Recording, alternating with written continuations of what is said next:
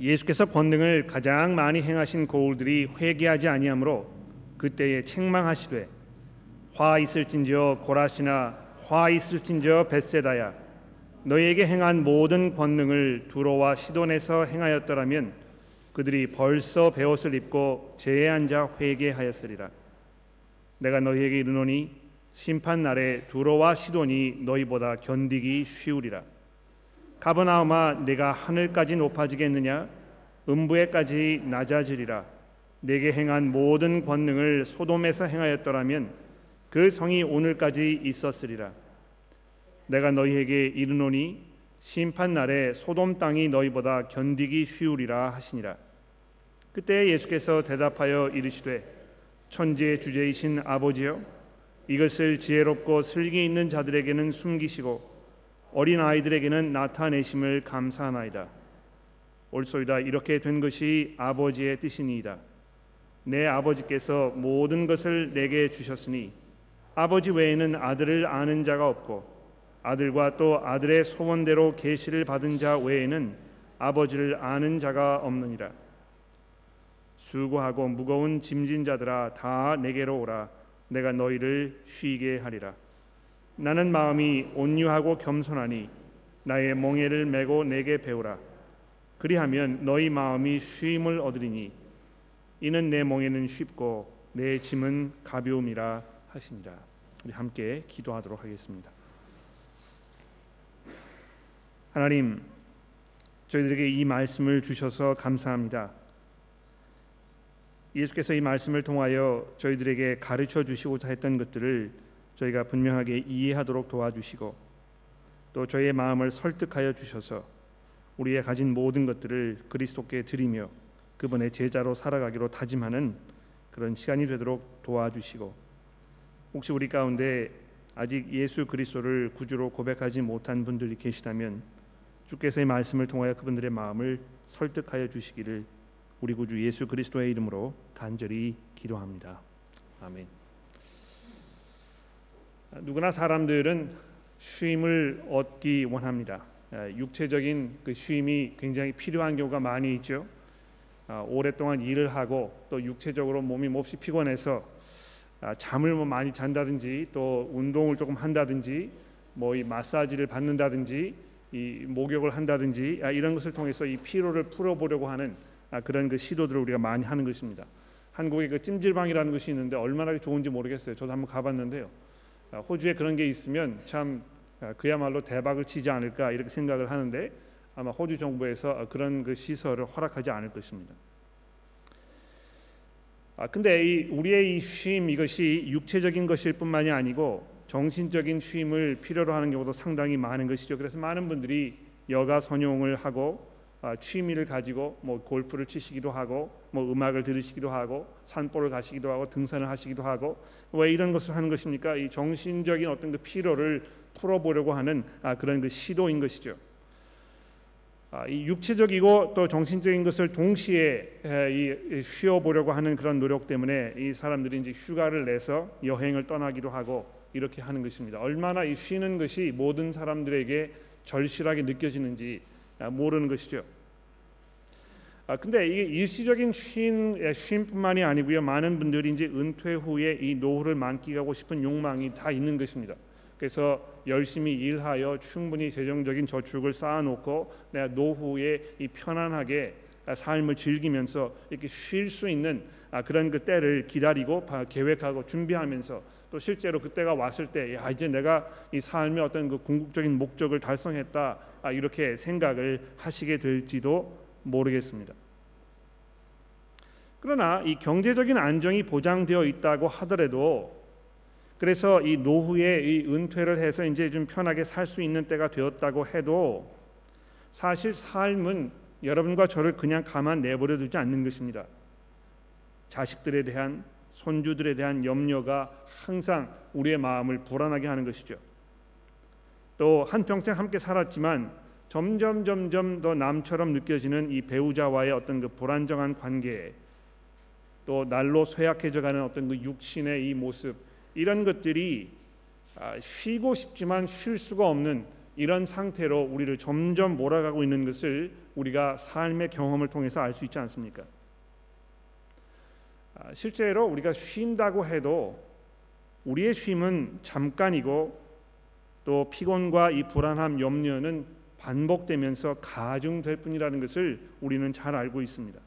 그래서 이 사회가 육체적으로 정신적으로 피로와 염려에 찌들어 사는 그런 사람들이 가득한 이런 사회가 분명한 것입니다.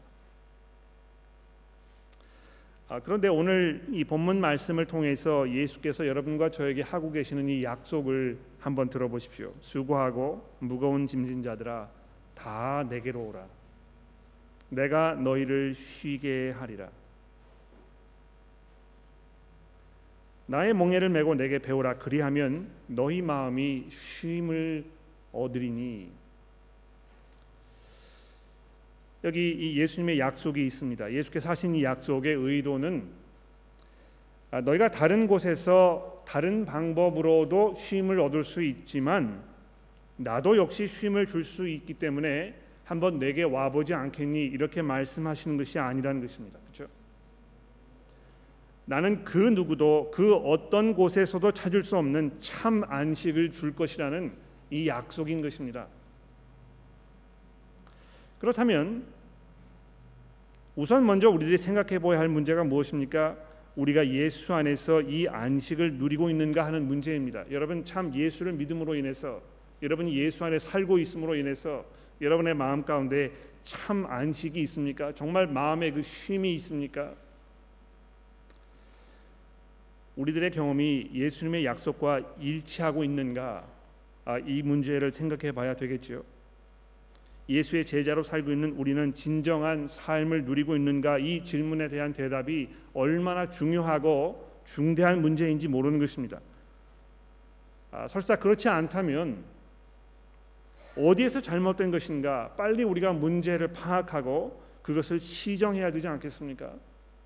왜 내가 예수를 믿는데도 마음속에 평안이 없는 것인가? 내가 왜 쉼이 없는 것인가? 무엇이 잘못된 것인가? 아, 이런 것을 오늘 이 시간에 우리 잠시 생각해 보도록 합시다.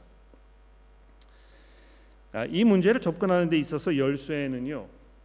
오늘 29절에 말씀하셨듯이 예수님의 명예, 멍에를 메고 그분에게 배우는 것입니다. 즉 이 안식은 누구나 아무런 대가 없이 값싸게 얻는 그런 안식이 아니라는 것입니다. 이 쉼을 누릴 수 있기 위해서 한 가지 전제 조건이 있다면 그것은 바로 예수의 멍에를 매는 것입니다. 그분에게 배우는 것입니다. 오늘 본문은 예수님의 멍에를 메고 그분을 배우는 것이 무엇을 말하는 것인지에 대한 보다 자세한 설명이라고 생각하시면 될 것 같아요. 그래서 우선 우리가 20절부터 아, 이제 이그 예, 내용을 좀 살펴보도록 하겠습니다. 자 여기 20절에 보시면 고라신 또 베세다 가버나움 이 세 마을에 대하여 아, 말씀하고 계십니다. 아, 이 고라신과 베세다 가버나움 이 세 마을은 갈릴리 바다 북쪽 해변에 근접한 마을들입니다. 특히 가버나움은요 마태복음 4장 13절에 보시면 알 수 있겠습니다만 예수님께서 그 유년 시절을 보내셨던 나사렛을 떠나셔 가지고 사람들 앞에 자신을 드러내기 전까지 사셨던 아마 이 뭐 유년기와 그다음에 청년기 아, 이런 때를 보내셨던 아마 그런 곳이 아닌가 우리가 짐작을 할 수 있습니다. 또 8장 5절 말씀에 보시면 이 중풍병으로 고생하던 하인을 둔 백부장이 예수님을 찾아왔던 곳이기도 합니다. 아, 그래서 우리가 이 마태복음 8장부터 10장을 쭉 살펴보게 되면 예수님께서 이 고라신과 벳세다 가버나움과 그 근방의 지역에서 활동하면서 굉장히 많은 이적들을 행하셨던 것을 우리가 알 수 있습니다. 아마 이 가버나움 이곳은 아, 예수님이 자라나셨던 곳일 뿐만이 아니고 아, 혹시 뭐이 이 베드로라든지 제자들의 어떤 그 아, 집이 있는 곳이 아니었는지 우리가 이렇게 짐작을 해볼 수가 있는 것이죠. 그래서 오늘 본문 20절 말씀에도 보시면 이 마을들이 예수께서 권능을 가장 많이 행하신 고을이라고 아, 이렇게 설명이 되어 있습니다. 그런데 이 마을들은요 예수께서 보이신 권능을 가장 많이 목격하였음에도 불구하고 회개하지 않은 마을이라고 이런 그 불명예스러운 타이틀을 가지고 있는 그런 곳이기도 했던 것입니다. 20절 한번 읽어볼까요? 예수께서 권능을 가장 많이 행하셨던 고울들이 회개하지 아니하므로 그때에 책망하시되 화 있을진저 고라시나 화 있을진저 벳세다야 너희에게 행한 모든 권능을 두로와 시돈에서 행하였더라면 그들이 벌써 베옷을 입고 재에 앉아서 회개하였으리라. 내가 너희에게 이르노니 심판 날에 두로와 시돈이 너희보다 견디기 쉬울 것이다.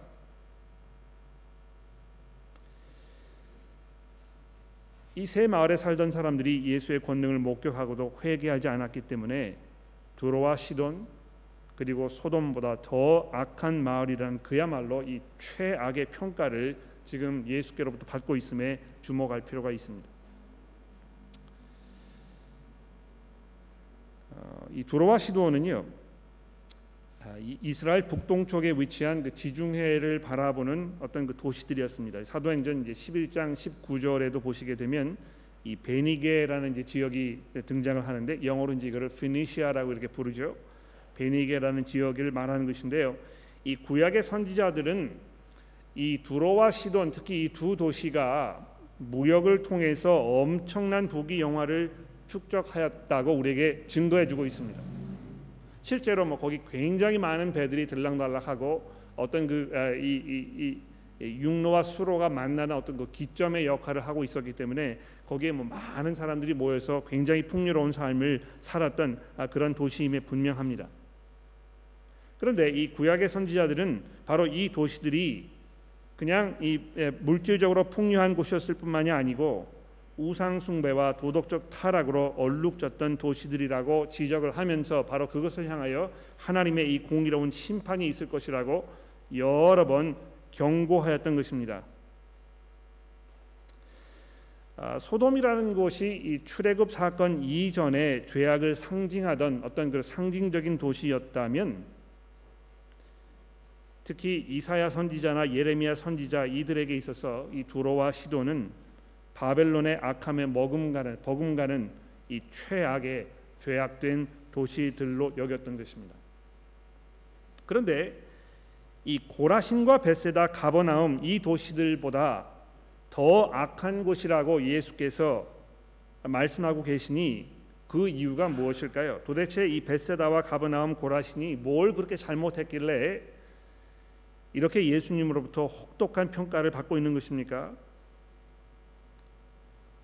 예수를 직접 목격하였기 때문입니다. 그렇죠? 하나님께서 이 세상을 판단하시는 데 있어서요. 예수께서 그만큼 중요한 위치를 차지하고 계신 것입니다. 예, 예수를 아는 것과 모르는 것 그분을 향한 믿음이 있는 것과 그렇지 않은 것이 사람들의 영원한 구원과 심판을 판결짓는 가장 중요한 열쇠가 될 것이라고 예수님께서 지금 지적하고 계시는 것입니다. 여러분 예수님께서 약속하고 계신 그 쉼 이것을 누리기를 원하십니까? 회개가 없이는 불가능한 것입니다. 아, 예수를 믿는 것이 회개가 없이 불가능한 일인 것처럼 예수께서 약속하시는 이 쉼을 누리는 것도 회개 없이는 불가능한 것이라는 사실을 우리가 주목해야 할 것입니다. 그리스도를 내 삶의 주인으로 고백하는 것은 그분을 내 삶에 가장 귀하고 가장 중요한 우선순위에 두는 것을 말합니다. 그렇죠? 예수께서 가르치신 것을 믿으며 지금까지 소중하게 여겨왔던 것들을 아, 바울 사도가 고백했던 것처럼 배설물로 여기는 것입니다. 그렇지 않습니까? 아, 예수께서도 이미 우리가 지난주에 살펴보았던 이 10장 37절 39절 말씀에서 이렇게 말씀하셨습니다. 아버지나 어머니를 나보다 더 사랑하는 자는 내게 합당하지 않고 그렇죠. 또 아들이나 딸을 나보다 더 사랑하는 자도 내게 합당하지 않으며 또 자기의 십자가를 지고 나를 따르지 않는 자도 내게 합당하지 아니하니라. 자기의 목숨을 얻는 자는 잃을 것이요 나를 위하여 자기 목숨을 잃는 자는 얻을 것이다. 굉장히 극단적이고 아주 분명하게 예수께서 말씀하고 계시지 않습니까? 즉 전적으로 예수의 사람이 되지 않으면 예수께서 약속하신 이 안식을 누릴 수가 없는 것입니다. 아, 이 죄로 찌든 이 삶의 방식을 고집, 이 세상의 방식을 고집하면서 그것을 철저하게 버리지는 않으면서 예수께 안식을 달라고 구하는 것은 여러분 왜 그 맥도날드라든지 뭐 피자라든지 아, 이렇게 그 고열량 또 고지방 고염분 이것으로 번복되어 있는 그런 그 파스, 푸드로 이렇게 과식을 하면서 체중이 줄지 않는다고 울상을 짓는 그런 모순된 어리석음과 별반 다르지 않습니다. 그렇죠? 자 이렇게 예수께서 말씀하신 후에 25절부터 아, 27절에 보면 언뜻 다소 보면 잘 연결이 되지 않는 것처럼 보이고 앞뒤가 잘 맞지 않는 것처럼 보일 수 있는 말씀을 하고 계십니다. 다시 한번 들어보시겠습니까? 25절 말씀입니다. 그때에 예수께서 대답하여 이르시되 천지의 주제이신 아버지여 이것을 지혜롭고 슬기 있는 자에게는 숨기시고 어린 아이들에게는 나타내심을 감사나이다. 옳소이다. 이렇게 된 것이 아버지의 뜻이니이다. 내 아버지께서 모든 것을 내게 주셨으니 아버지 외에는 아들을 아는 자가 없고 아들과 또 아들의 소원대로 계시를 받은 자 외에는 아버지를 아는 자가 없느니라. 아, 이거 이렇게 언뜻 읽어보시면은요 지금 이 앞에 있는 이 말씀과 무슨 연관이 있는 것인가 이렇게 의아해하실지 모르겠습니다만 아, 이것이 아주 일괄적으로 이 연결되어 있는 굉장히 중요한 말씀이라는 사실 여러분 이해하시는 게 필요합니다. 앞부분에서는요 예수께서 주시는 이 안식을 누리기 위하여 참 회개가 필요하다는 것에 대하여 말씀하셨습니다. 그런데 이, 이 부분에서는요 그 회개를 가능케 하는 그 믿음이 과연 어떤 믿음인지에 대하여 말씀하고 계시는 것입니다. 그렇죠? 과연 어떤 사람들이 그 믿음을 가지고 있는 것인가? 어떻게 그 참 믿음을 가지게 되는 것인가? 더 중요한 문제를 지금 예수님 다루고 계시는 것입니다. 예수께서 주시는 그 참 안식에 들어가기 위하여 그분으로부터 정말 이 진정한 쉼을 얻기 위하여 우리가 과연 어떤 믿음을 가져야 되겠습니까?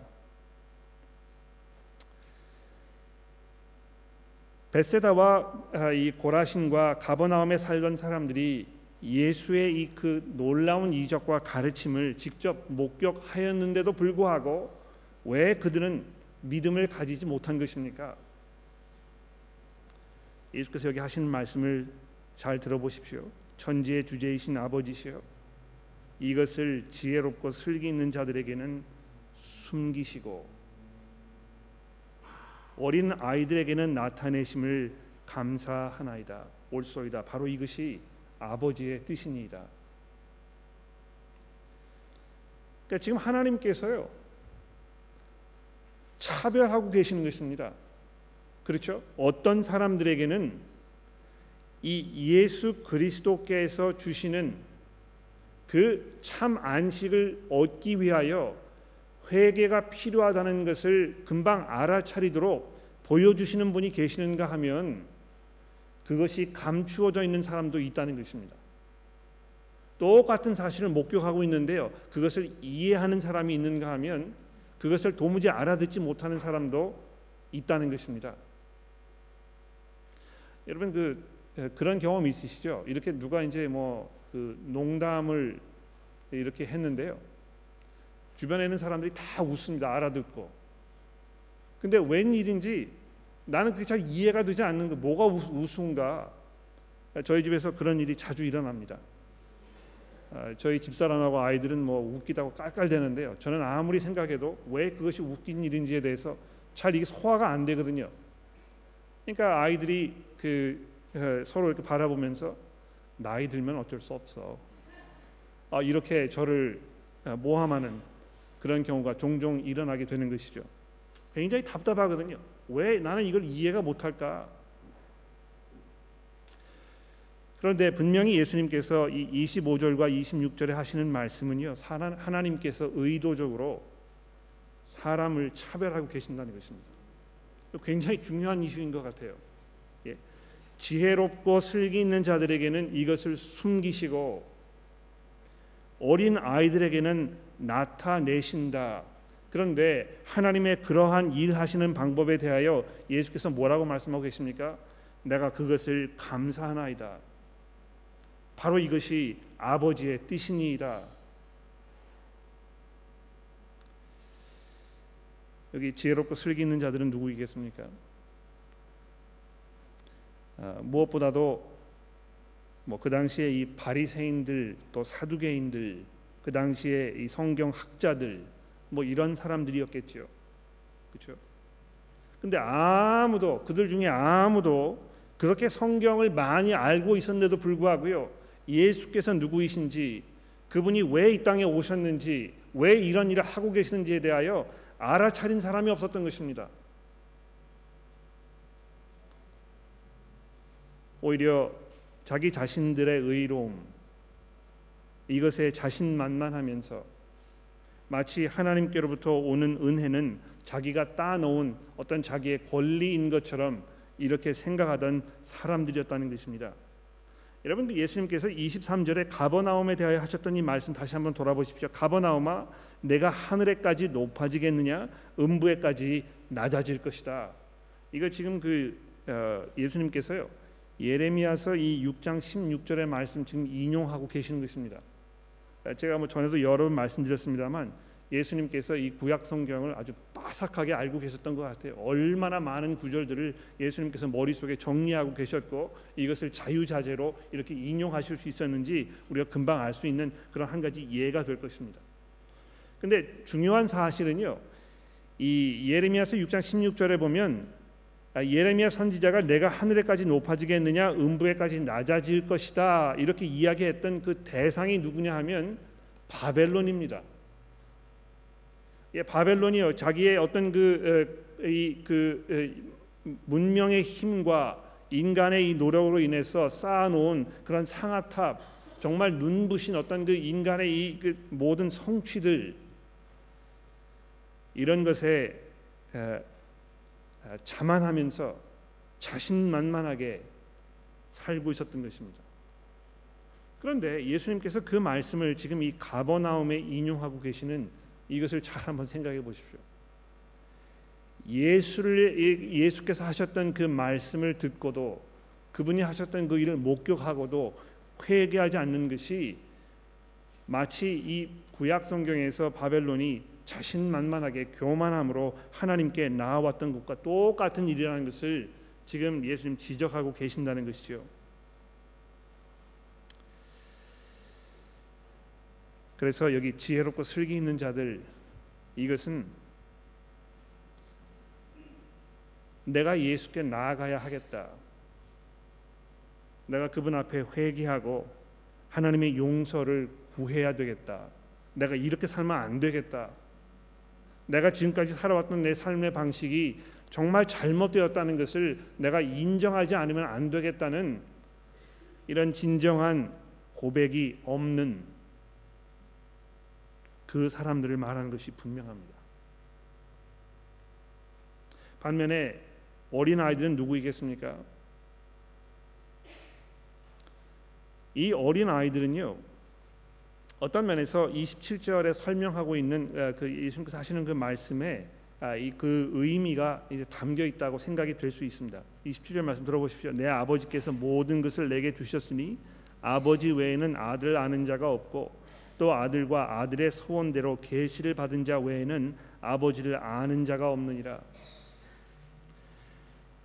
여러분 아이들은요 자기 스스로 무엇을 이렇게 이 아, 알아차리고 이해하여 이것을 자기 것으로 만드는 이런 능력이 충분히 발달되지 않았습니다. 그렇죠? 어, 그렇기 때문에 아, 집에서 이제 자녀들 키워 보시면 아시, 키워 보신 분들 다 아시겠습니다만 아이들에게 하나님의 말씀을 가르치는 일이 굉장히 중요합니다. 또 어떤 면에서 굉장히 쉽습니다. 왜 그렇습니까? 부모의 말, 말들을 신뢰하기 때문에 그런 것입니다. 그러니까 어렸을 때요 자녀들에게 하나님의 말씀을 가르치는 일을 여러분들이 부모로서 어, 미스하셨으면 대단한 손실을 보신 것입니다. 이 자라가지고 아이들이 지금 뭐 이렇게 성년이 됐는데요. 그 다 자라나서 성인이 된 아이 부모들의 자식들에게 이 성경 말씀을 가르치려고 하시는 그 일이 얼마나 어려운 일인지는 아마 경험해 보신 분들 다 아실 겁니다. 그렇죠? 그러나 아이들 그렇지 않거든요. 아이들은 부모를 신뢰합니다. 그래서 여기 어린 아이들에게 나타내셨다 하는 이것을 예수님께서 어떤 의도로 말씀하셨겠습니까? 아들의 소원대로 계시를 받은 사람들, 즉 예수께서 사랑하셔서 이 사람들에게 내가 이 천국의 비밀을 가르쳐 줘야 되겠다고 작정하신 그 사람들 말하는 것입니다. 그래서 하나님께서 일부에게는 숨기시고 일부에게는 나타내시는 이것이 하나님의 계획이고 하나님의 목적이며 하나님의 뜻이라는 사실을 지금 이 본문 말씀이 우리에게 얘기해 주고 있습니다. 그러니까 여러분 이 성경을 우리가 이렇게 읽는데요. 마음이 불편할 수밖에 없습니다. 여러분 뭐 이그 어, 수고하고 무거운 짐진 자들아 다 내게로 오라 내가 너희를 편하게 할 것이라 하는 이 말씀이 굉장히 귀에 쏙쏙 들어오시죠. 야, 참 좋은 말씀이다. 내가 예수께 나아가면 아 정말 거기에 참 안식이 있겠구나. 내가 예수 한번 믿어봐야 되겠다. 나도 이 좀 쉼을 필요로 하니까 내가 예수 한번 믿어봐야지 아, 이렇게 이 결론을 쉽게 내리기 수 있을지 모르겠습니다만 그 전에 거기까지 가기 이전에 예수께서 지금 무엇을 우리에게 말씀하고 계시는지를 잘 들어보십시오.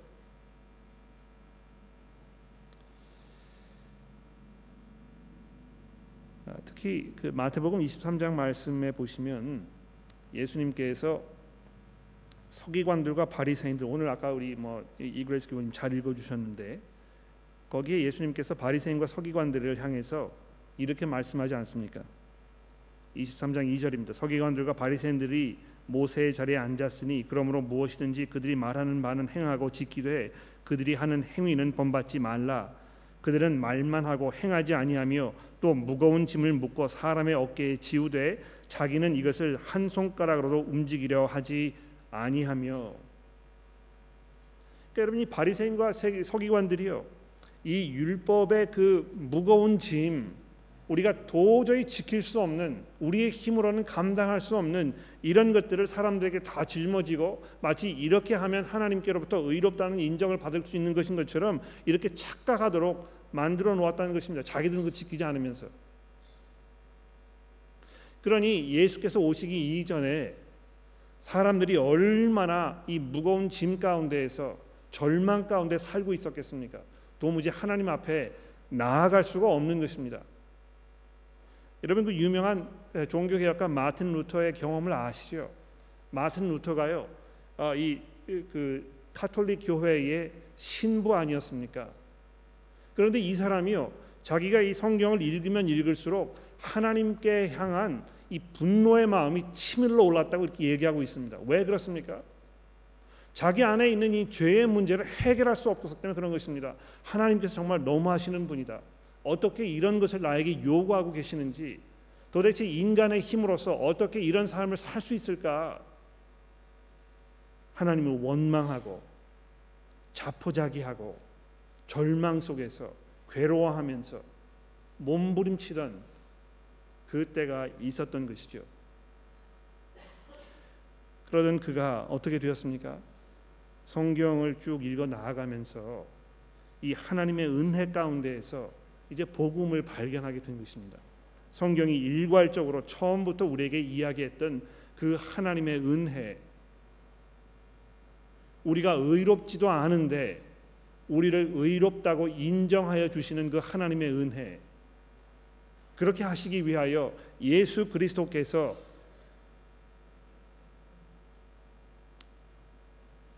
우리를 대신하여 돌아가셨던 그 하나님의 은혜 그가 이것을 발견하게 된 것입니다. 예수 안에 참 평안과 참 안식이 있다는 것을 복음을 통하여 그가 깨닫게 되었던 것이죠.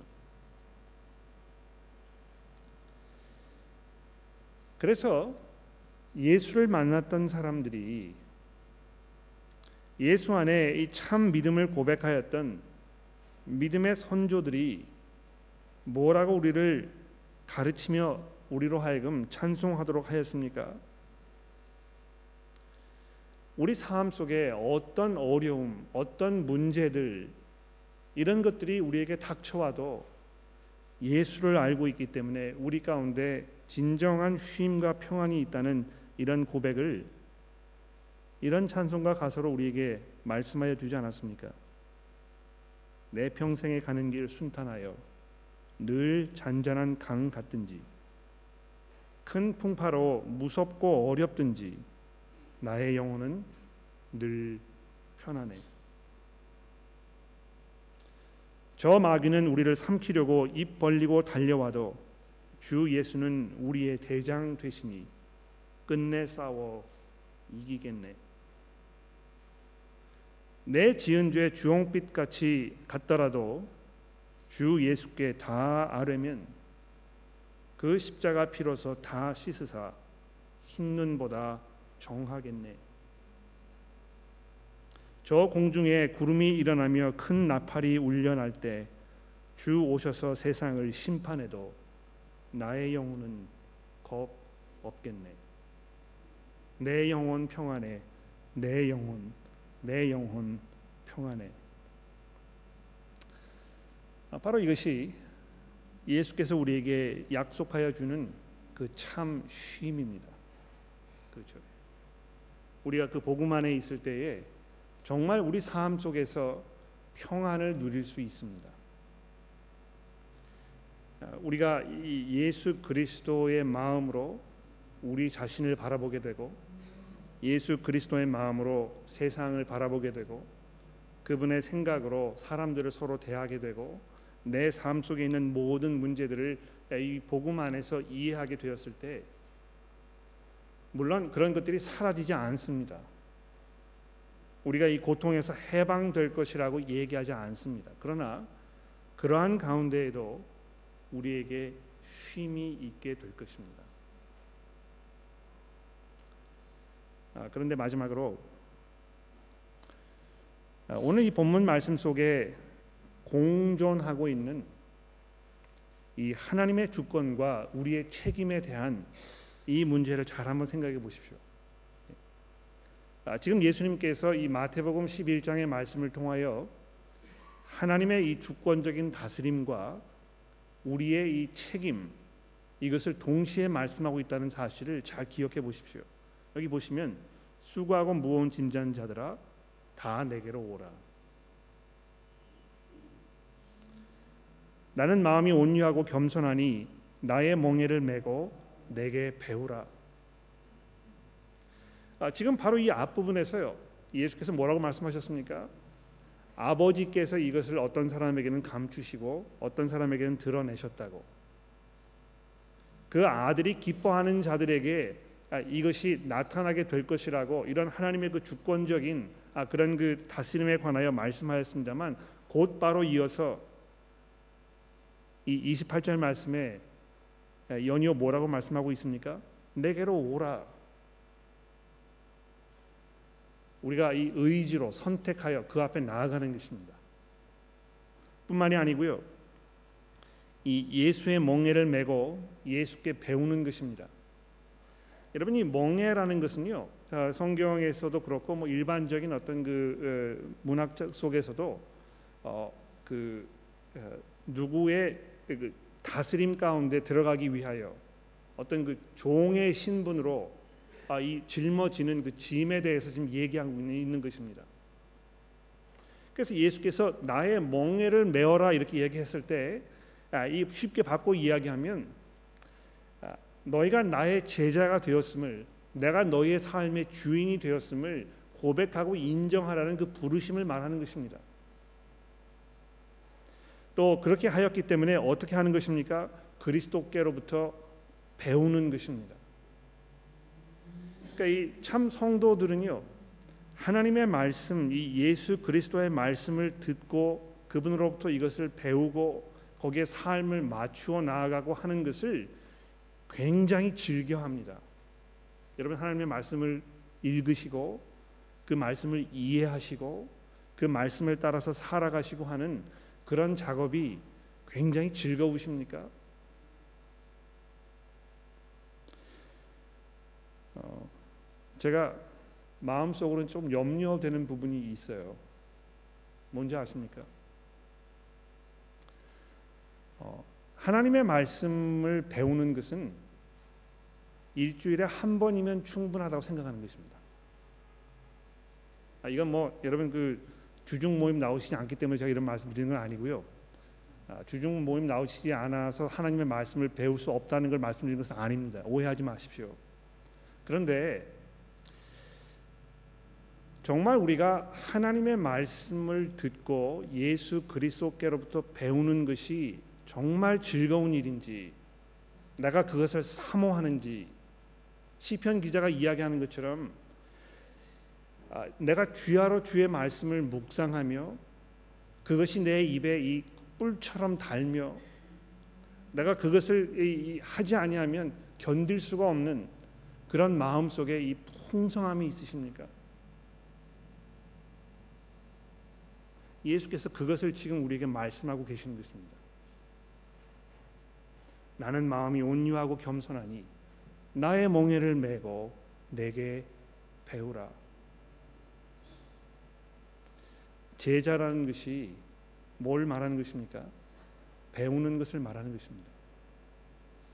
여러분의 선생 되시는 예수께서 여러분들을 가르치시려고 하고 계시는데 그 부르심에 우리가 과연 부합하고 있는지 우리가 이 시간 돌아보아야 할 것입니다. 예수께서 정말 겸손하고 온유한 모습으로 이 땅의 주인으로 오셔서 종의 모습으로 우리를 섬기셨는데요. 그 주인 되시는 그 분께서 여러분과 저를 초대하면서 그분에게로부터 배우라고 이렇게 말씀하고 있습니다. 사랑하는 교우 여러분, 예수 안에 참 쉼이 있습니다. 아, 정말 예수를 아는 것이 얼마나 우리에게 큰 쉼과 안식을 주고 있는지 모릅니다. 이건 뭐 제가 제 스스로 고백할 수 있는 것입니다. 삶이 어떻게 되든지 간에 우리가 어떤 어려움 가운데 봉착하든지 간에 무엇이 우리로 하여금 근심과 염려 가운데 헤어나지 못하도록 우리를 집어 끌어당기고 있든지 간에 예수 안에 있을 때에 우리가 평안할 수 있습니다. 우리 모두가 그 평안 속에 동참하게 되기를 간절히 기도합니다. 어, 오늘 제가 설교 끝난 후에 어, 기도를 따로 인도하지 아니하고 어, 우리 함께 회개 기도를 드렸으면 합니다. 이 회개 기도는 뭐 그저 어떤 그 정해놓은 문구를 우리가 앵무새처럼 이렇게 되새김으로 인해서 이루어질 일은 아니라고 생각합니다. 그렇죠? 정말 우리의 마음 가운데 우리의 속 사람이 우리의 삶을 돌아보면서 하나님께 참 회개하고 우리가 겸손히 주 앞에 나아가며 믿음으로 그리스도의 복음에 의지하려는가 아, 이것을 우리가 깊이 생각해 보면서 우리 함께 회개의 기도를 하시겠습니다. 우리 주 예수 그리스도의 아버지시며 만물의 창조자이시고 온 인류의 심판관이신 전능하신 하나님 저희들 모두는 생각과 말과 행동에서 하나님을 진노하시게 하는 죄악을 범하였음을 참회하는 마음으로 고백합니다. 저희가 진심으로 저희의 모든 죄악을 회개합니다. 자비로우신 하나님, 저희들에게 은혜를 베푸시고 우리 주님이신 예수 그리스도의 십자가를 통하여 저희 모든 죄악을 용서해 주시기를 간절히 기도합니다. 그리고 이제부터는 아버지를 섬기며 기쁘시게 해 드리는 새로운 삶을 삶으로 아버지의 이름이 존귀와 영광을 받으시도록 저희들을 도와주시기를 예수 그리스도의 이름으로 간절히 기도합니다. 아멘. 그러므로 이제 그리스도 예수 안에 있는 자에게는 결코 정죄함이 없나니 이는 그리스도 예수 안에 있는 생명의 성령의 법이 죄와 사망의 법에서 너희를 해방하였음이니라. 아멘.